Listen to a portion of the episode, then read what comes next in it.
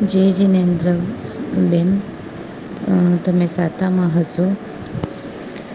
બેન, મારે એ પૂછવાનું હતું કે એકાશનું કરેલું હોય, પચકાણ લીધું હોય એકાશનાનું અને એકાશનું કરેલું હોય, પણ ભૂલથી જો એ તૂટી જાય, તો એની આલોચનામાં શું કરી શકાય? કેમ કે અજાણતા તૂટી ગયેલું છે એકાશનું. તો એમાં શું કરી શકીએ એની આલોચના કરવા માટે?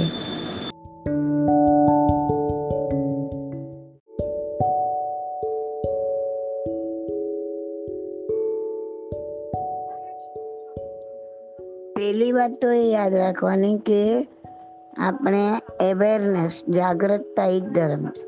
એ ભૂલી ગયા, એ તૂટી ગયું, તો હવે શું કરી શકાય? એ બધા સવાલ પાછળના છે, એનો કોઈ મતલબ નથી. મતલબ એ છે કે બીજી વાર આવું ના થવું જોઈએ. એ આંતરિક પ્રાયશ્ચિત હોવું જોઈએ. કે હવે જ્યારે પણ હું કરીશ, ત્યારે એટલી જાગ્રત રહીશ કે તૂટી ન જાય, હું ફરીથી મોડામાં કાંઈ નાખું નહીં. એ આંતરિક પ્રાયશ્ચિત છે, એ થવું જોઈએ. બીજું આંતરિક પ્રાયશ્ચિત એ છે કે જે થયો એનો ડંખ રહેવો જોઈએ. કે આ મારાથી ખોટું થઈ ગયું. જ્યાં સુધી ડંખ હશે તો બીજી વાર નહીં કરો. ડંખ જતો રહ્યો. મેં તમારે એકાશનું તૂટી ગયું તો તો મેં પછી બીજા બે એકાશના કરી લીધા. મારું પ્રાયશ્ચિત થઈ ગયું.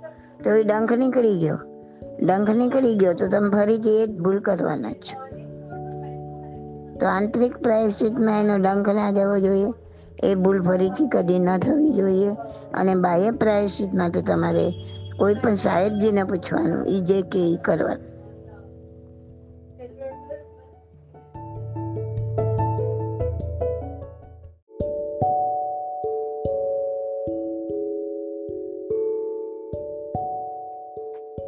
બીજું એક એ યાદ રાખવાનું કે તમે પ્રતિજ્ઞા તોડીને, ભૂલથી તોડીને પણ કર્મ કોના પર ચડાવ્યા? એના જે કંઈ કર્મ ઉદયમાં આવશે, એ દુઃખ, એ તકલીફ કોને ભોગવવાની છે? તો કે કર્મ તમે તમારા આત્મા પર જ ચડાવ્યા છે. અને જે કાંઈ આ પૂતગલ તો અહીં મૂકીને જશો પણ જ્યારે પણ આ કર્મ ઉદયમાં આવશે, ત્યારે જે કાંઈ તકલીફ આવશે, જે કાંઈ સાચું ખોટું થશે, એ બધું આત્મા સાથે થવાનું છે. તો તમે તમારા આત્માના ગુનેગાર છો. તો જ્યારે આવી કોઈ મિસ્ટેક કરો છો, ત્યારે તમારા આત્માની ક્ષમા માંગો કે, હે આત્મા, હે પરમાત્મા, મેં તારા પર જ કર્મ ચડાવ્યા છે. મેં જાગ્રત નહીં નહીં રહીને, મેં નિયમ તોડીને, ને બેભાનપણે વર્તીને તમારા પર જે કર્મો ચડાવ્યા છે, હે આત્મા પરમાત્મા, હું એની ક્ષમા માંગુ છું. આ રીતના ક્ષમા માંગવાની ચાલુ કરો. આવી ક્ષમા માંગવાથી પણ કર્મો હળવા પડશે. ઘણો ફરક પડી જશે અને તમારામાં જાગ્રત રહેવાની આદત પડશે. Okay This audio is by Subodhi Masalia. My contact number is 88500 88567.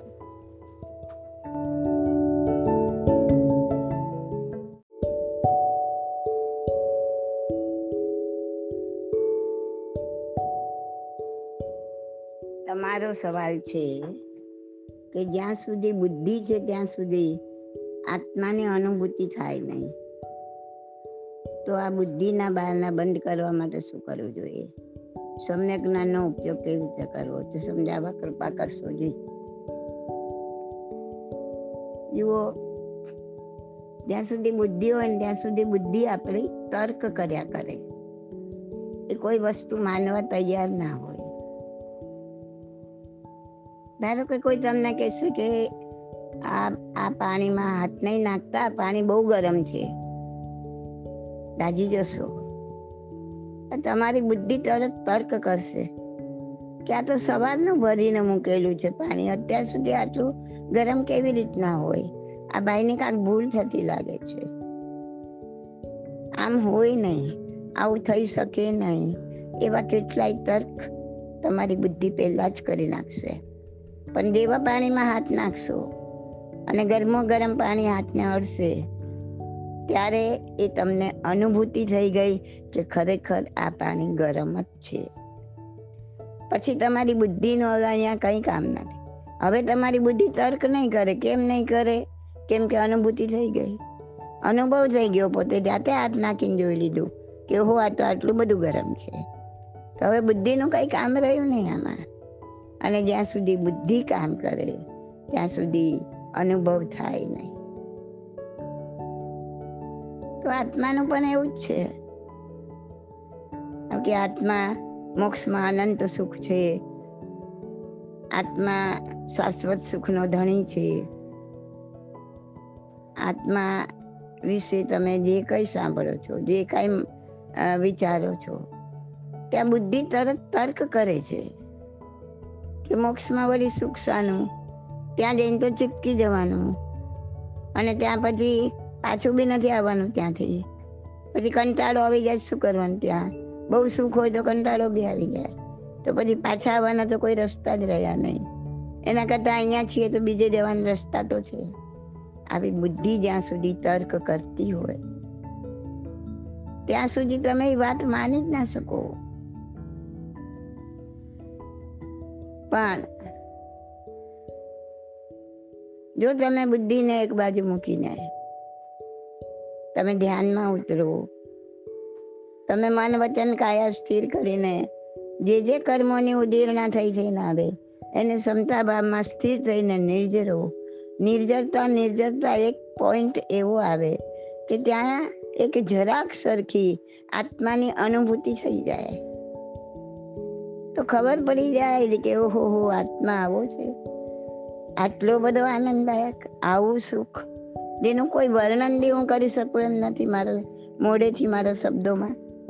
કે આજ સુધી કોઈ કરી શક્યું નથી. તો એવા સુખ વિશે જો બુદ્ધિ જ કામ કર્યા કરશે, તો તમે એ સુખ મેળવવા માટે કોઈ પ્રયત્ન કરશો નહીં. પણ જેવો તમે પ્રયત્ન આદર્યો, અને જ્યાં તમારા એ બારણા ખુલ્યા, અને આત્માની અનુભૂતિ થઈ ગઈ અને પછી હવે કોઈએ કાંઈ કહેવાની જરૂર ખરી. હવે બુદ્ધિની કાંઈ જરૂર ખરી. હવે તર્ક વિતર્કની કાંઈ જરૂર ખરી. હવે તો એવો અનુભવ થઈ ગયો કે જો એક અંશ માત્ર આત્માની ઝલક મળી અને એ આટલી બધી આનંદદાયક હોય, સુખદાયક હોય, સ્ફૂર્તિદાયક હોય, તો આખો આત્મા કેવો હશે? એની અનુભૂતિ કેવી હશે? હવે તો હું લઈને જ જંપું હવે તો હું પૂરેપૂરા આત્મા પરના પૂરેપૂરા કર્મોને નિર્જરીને જ જંપું હવે તો હું મોક્ષ સુખ લઈને જ જમવું હવે એની તાલાવેલી લાગી જશે. હવે કોઈએ કાંઈ કેવું નહીં પડે. કોઈએ કાંઈ કરવું નહીં પડે. તો આવી વસ્તુ છે આ કે જ્યાં સુધી બુદ્ધિ કામ કરે છે, બુદ્ધિ તર્ક વિતર્ક કરે છે ત્યાં સુધી આત્માની અનુભૂતિ નહીં થાય. કારણ કે બુદ્ધિની લિમિટ છે. આત્માની અનુભૂતિથી જે તમને પ્રાપ્ત થાય છે, જે આનંદ, જે સુખ, જે ઐશ્વર્ય પ્રાપ્ત થાય છે, એ બુદ્ધિની બહારની વસ્તુ છે. બુદ્ધિની લિમિટની બહારની વસ્તુ છે. તો બુદ્ધિથી તમે એ કેવી રીતના સમજી શકશો? અને બુદ્ધિ જ ચલાવ્યા કરશો ને સમજશો નહીં, તો તમે એ દિશામાં આગળ પગલું કેવી રીતના ભરશો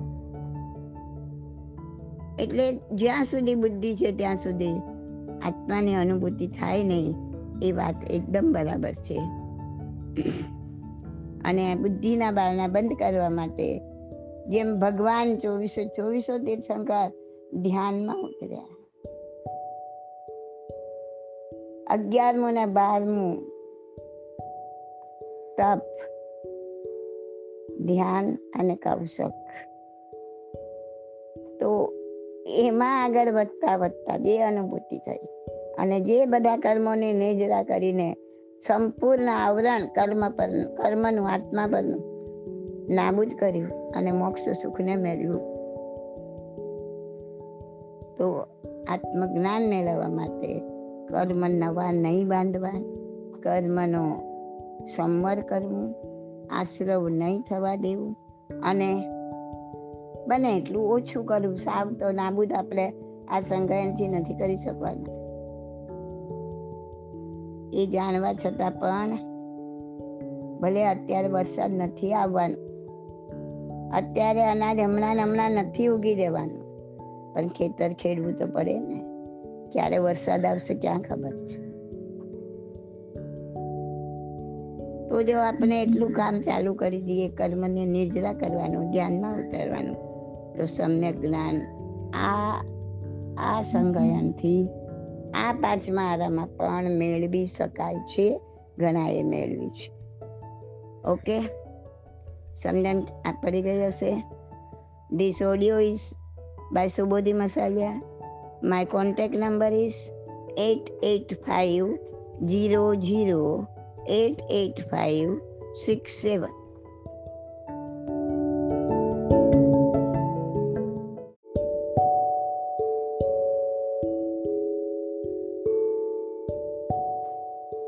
ધ્યાન કરતા કરતા કર્મોની નિર્જરા થાય, પછી આત્મજ્ઞાન થાય.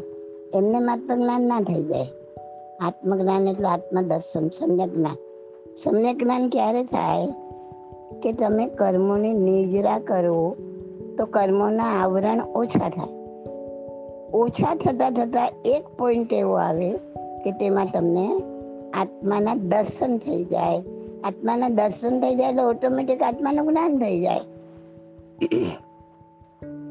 આત્માનો અનુભવ થઈ જાય. આત્મા કેવો છે એ ખબર પડી જાય. એ તમે નજરે નિહાળી લો. તમે અનુભવથી નજરે નિહાળી લો.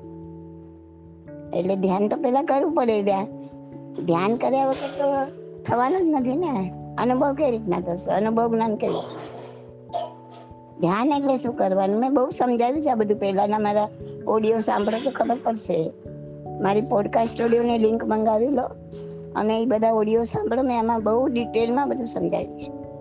અને મારી સેકન્ડ નંબરની બુકમાં પણ ધ્યાન ઉપર બહુ ડિટેલમાં સમજાવ્યું છે. તમને શોર્ટમાં કહી દઉં કે કર્મ બાંધવે છે કોણ? શેનાથી બંધાય છે? મન વચન કાયાથી. એ સિવાય બીજું ચોથું કોઈ જ નથી જે કર્મ બાંધે છે. મન વચન ને કાયાથી ક્યારે કર્મ બંધાય છે જ્યારે મનથી કાંઈ કરો, વિચાર કરો કલ્પના કરો, વચનથી કંઈ બોલો, સારું કે ખરાબ? કર્મ તો બંધાય. શુભ કે અશુભ? બંધાય ખરાબ અને કાયાથી હલન ચલન મન વચનને કાયાથી કંઈ પણ તમે કરો, એટલે એનું કંપ, એનું હલન ચલન થયું.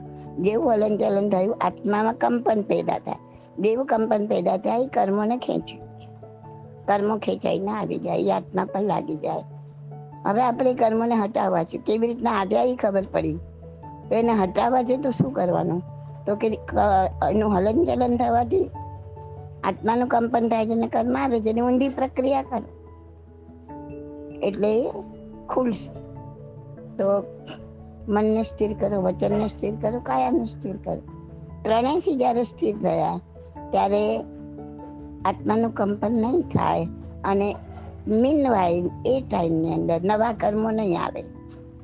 નવા કર્મો નહીં આવે તો શું થશે? આત્મા કર્મ વગર નથી રહી શકતો. જો કર્મ ખતમ તો આત્મા મુક્ત. તો આત્મા શું કરશે કે જે જૂના ભરીને આવ્યો છે કર્મને ઉદીર્ણા થશે અને એ કર્મનો એ યુઝ કરશે. તો એ કર્મ જ્યારે ઉદીર્ણા થઈને આવશે તો જશે ક્યાં મન વચન કાયથી સ્થિર છો. તો તમારા શરીર પણ પ્રગટ થશે સંવેદના રૂપે. અને એ જ્યારે સંવેદના રૂપે પ્રગટ થશે, એ વખતે પાછા બે પ્રકારના સેન્સેશન થશે. કાં તો ગમી જાય એવું, કાં તો નહીં ગમે એવું. ગમી જાય એવું છે અને એમ થશે કે વાહ, સરસ, આ રહી જાય તો સારું. તો રાગના કર્મના ગુણાકાર કરશો. ન ગમી જાય એવા છે ને તમને એમ થાય કે આ ક્યારે જાય જતા રહે તો સારું. તો દ્વેષના કર્મોના ગુણાકાર કરશો. પણ નહીં રાગમાં ખેંચાવું, નહીં દ્વેષમાં ખેંચાવું. જે કર્મો જીર્ણામાં આવ્યા છે, એને નહીં તમારો રાગનો ટેકો મળે, નહીં દ્વેષનો મળે, તો એ નિર્જરા થઈને ખરી જશે, એ ચાલ્યા જશે. ત્યારે એ ઓન ધ એ ટાઈમે તમે ક્ષમતામાં સ્થિર થાઓ. ન રાગ કરો, ન દ્વેષ કરો, ઉદીરણામાં આવેલા કર્મો પ્રત્યે ક્ષમતા સેવો. ત્યાં ગમી જાય એવા છે, તો પણ દેર સબેર ચાલ્યા જશે. આ નહીં ગમે એવા છે. તો પણ દેર સબેર ચાલ્યા જશે. આ કશું શાશ્વત નથી. આ બધું જ અનત્ય છે. મહાવીરે આપેલી પહેલી અનિત્ય ભાવનામાં સ્થિર થાઓ. તો આવેલા કર્મો ચાલ્યા જશે. એને નિર્જરા થઈ જશે. અને એમ એક એક પ્રતર કર્મની ઉખાડી ઉખાડીને નિર્જરી નાખશો, ત્યારે એક ટાઈમ એવો આવશે કે આત્મજ્ઞાન પ્રાપ્ત થશે, આત્મ અનુભવ જ્ઞાન પ્રાપ્ત થશે. આત્મ દર્શન થશે, સમ્યક દર્શન થશે. અને આ બધા વિશે મેં ઘણું બધું સમજાવેલું છે. મારી પોડકાસ્ટ સ્ટુડિયોની લિંક લઈને સાંભળો એક એક અને પછી તમે સવાલ કરો. Okay this audio is by Subodhi Masaliya my contact number is eight eight five zero zero eight eight five six seven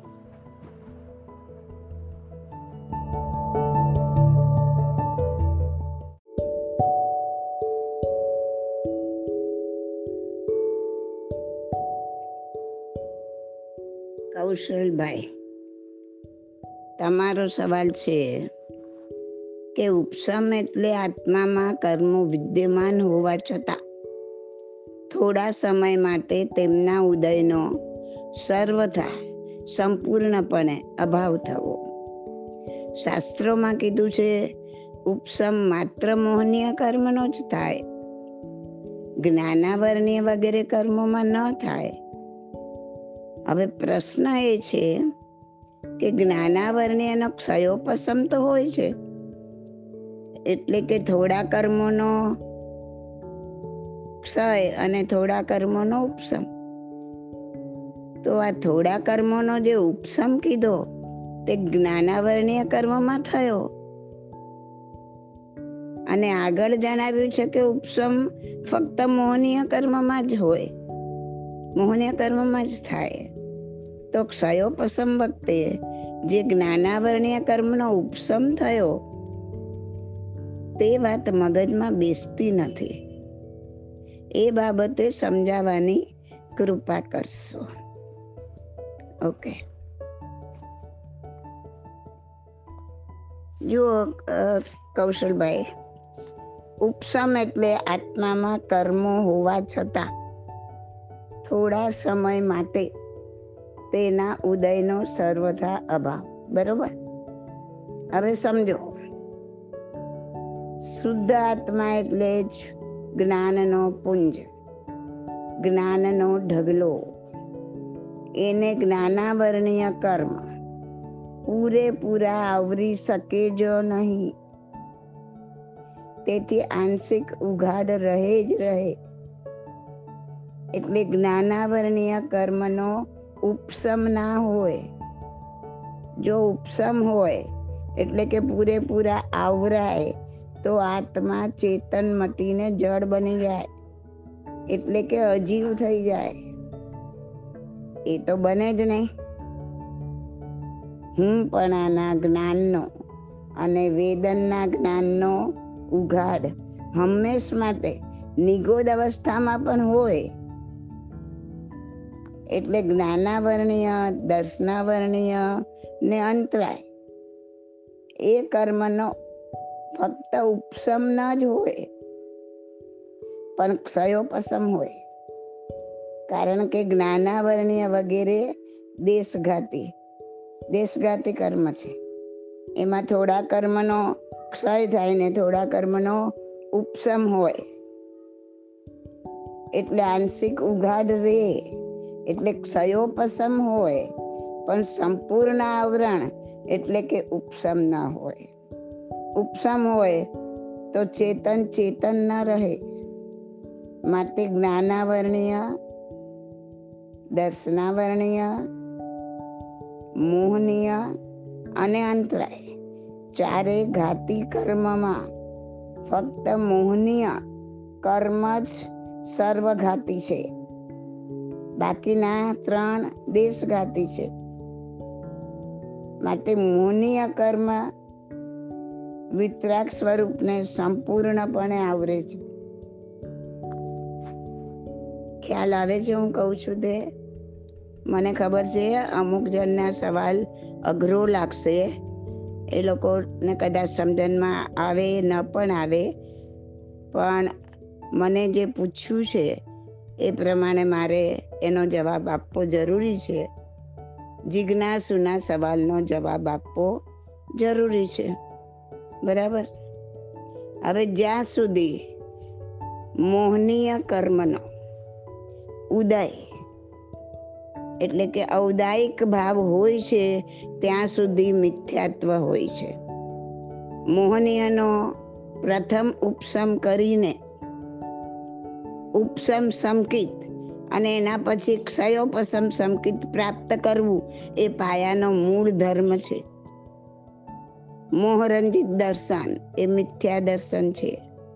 મોહજીત દર્શન એટલે કે સંકિત થયા પછીનું દર્શન એક સમ્યક દર્શન છે.